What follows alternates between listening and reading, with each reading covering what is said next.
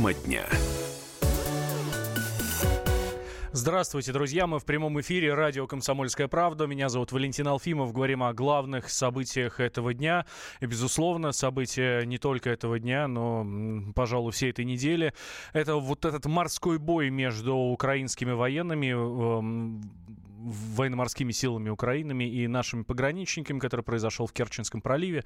А, задержали, задержали украинских моряков. Наши пограничники доставили э, еще накануне в Керчь. Вот сегодня стало известно, что а, сегодня в 2 часа, в 2 часа по московскому времени а, начал, начался суд. Им избирают меру пресечения.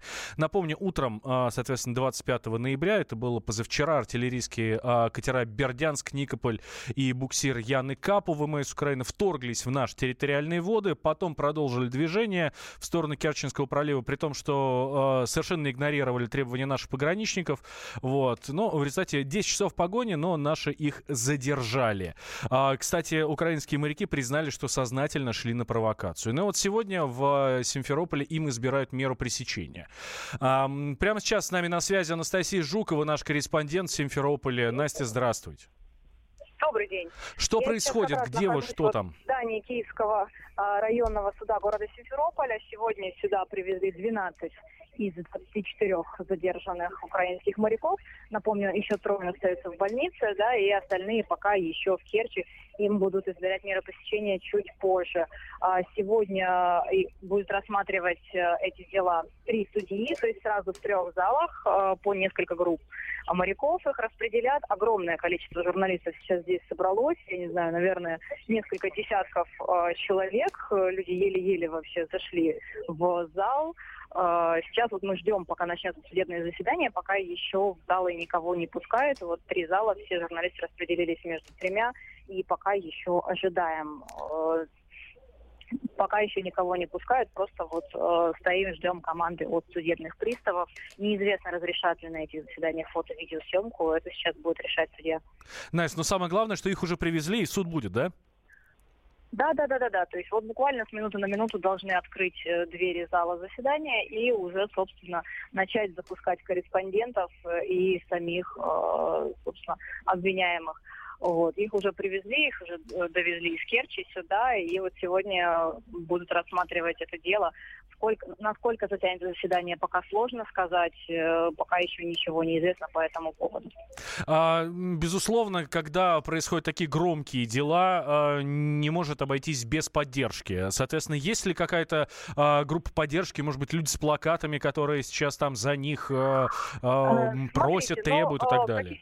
Плакатов нет, но я должна заметить, что а, вчера представители, заключенные в России экстремистской организации Меджлис татарского народа в соцсетях распространили призыв, собственно, прийти и поддержать, да, и э, определенное количество людей, наверное, там порядка 15, 10-15 человек э, действительно пришли сюда, но никаких плакатов, никаких заявлений они не делали, журналисты попытались подойти к ним и пообщаться, спросить, зачем они пришли, э, они сказали, что вот просто мы пришли на суд, э, вот э, посмотреть на суд, почему, зачем, ничего не расскажем, то есть общаться с российскими СМИ, они на ответ отказались.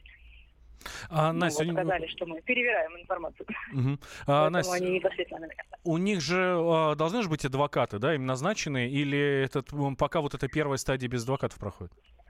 А, нет, с адвокатами, но обычно в таком случае, если у них нет своих адвокатов, то тогда назначают от государства, кто именно защищает э, сейчас э, моряков украинских, неизвестно. То есть я слышала вот э, разговоры, опять же, в группе вот этих людей, скажем группы поддержки, что якобы они вроде как своих адвокатов, там, каких-то правозащитных им попытались взять, ну, именно от каких-то неких правозащитных групп, но это не подтвержденная информация, вот так вот на уровне слухов. В любом случае сегодня будут адвокаты, то есть либо свои, которых э, оплачивают, э, собственно, моряки, либо им назначат государство адвокатов.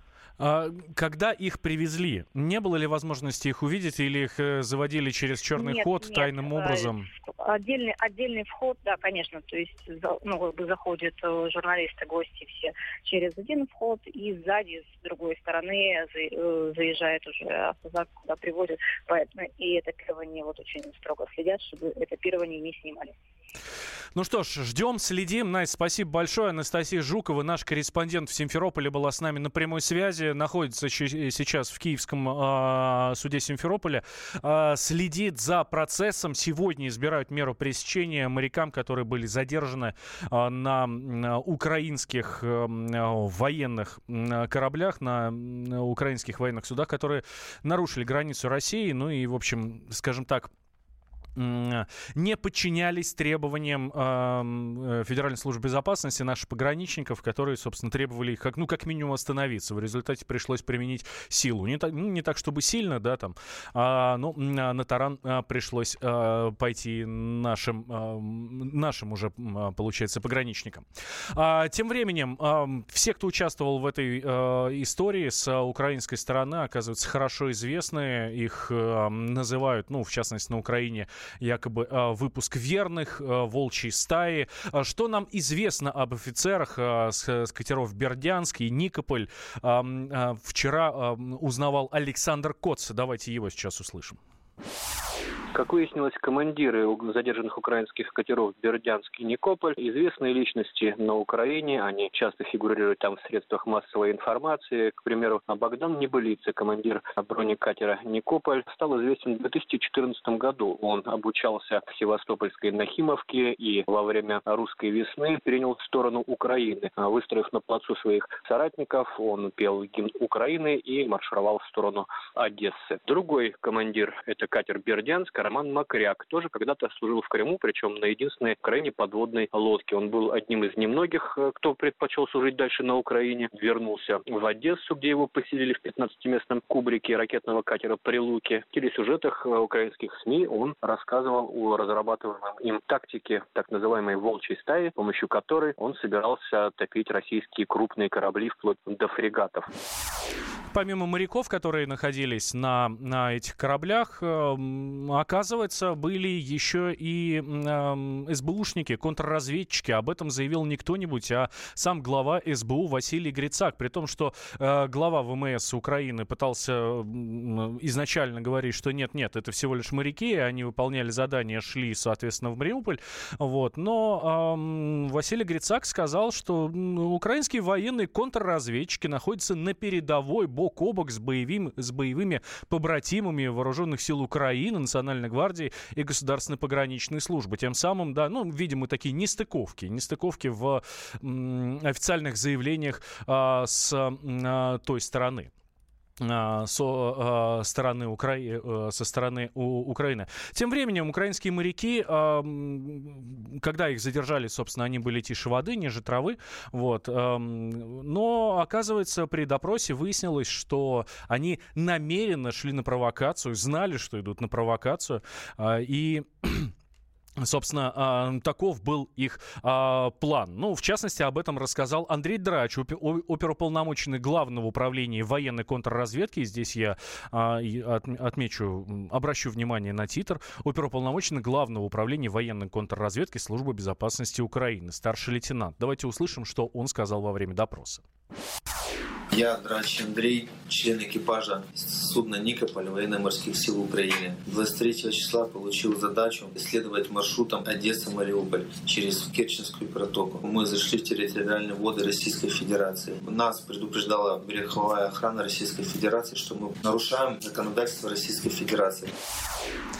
Нас предупреждали, что мы нарушаем, но ничего не последовало. Десятичасовая, я напомню, десятичасовая погоня произошла а, в этой, э, во время этой истории. А вот что говорит Владимир Лесовой, это командир дивизиона судов обеспечения военно-морской базы Юг ВМС Украины, капитан треть, третьего ранга.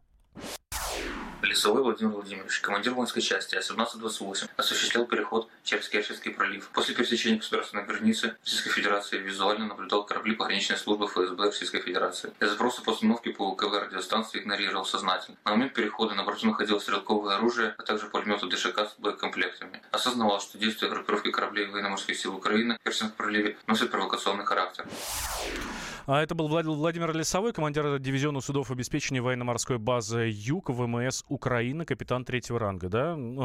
Отмечаем тоже в его словах такие выражения, как то наблюдал корабли ФСБ пограничные, запросы по радио игнорировал, осознавал, что действия украинских кораблей носят провокационный характер.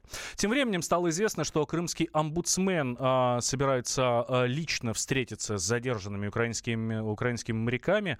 А, ну, в частности, вот Людмила Лубина посетит троих раненых, которые проходят лечение а, в Керченской больнице. Что ж, ждем еще и из больницы новостей. Будем надеяться, что с а, молодыми людьми все в порядке. Следим за развитием событий. Обязательно все, что будет происходить, узнаете из наших эфиров и в том числе из новостей на радио «Комсомольская правда». Тема дня. Товарищ адвокат! Адвокат! Спокойно, спокойно. Народного адвоката Леонида Альшанского хватит на всех. Юридические консультации в прямом эфире. Слушайте и звоните по субботам с 16 часов по московскому времени.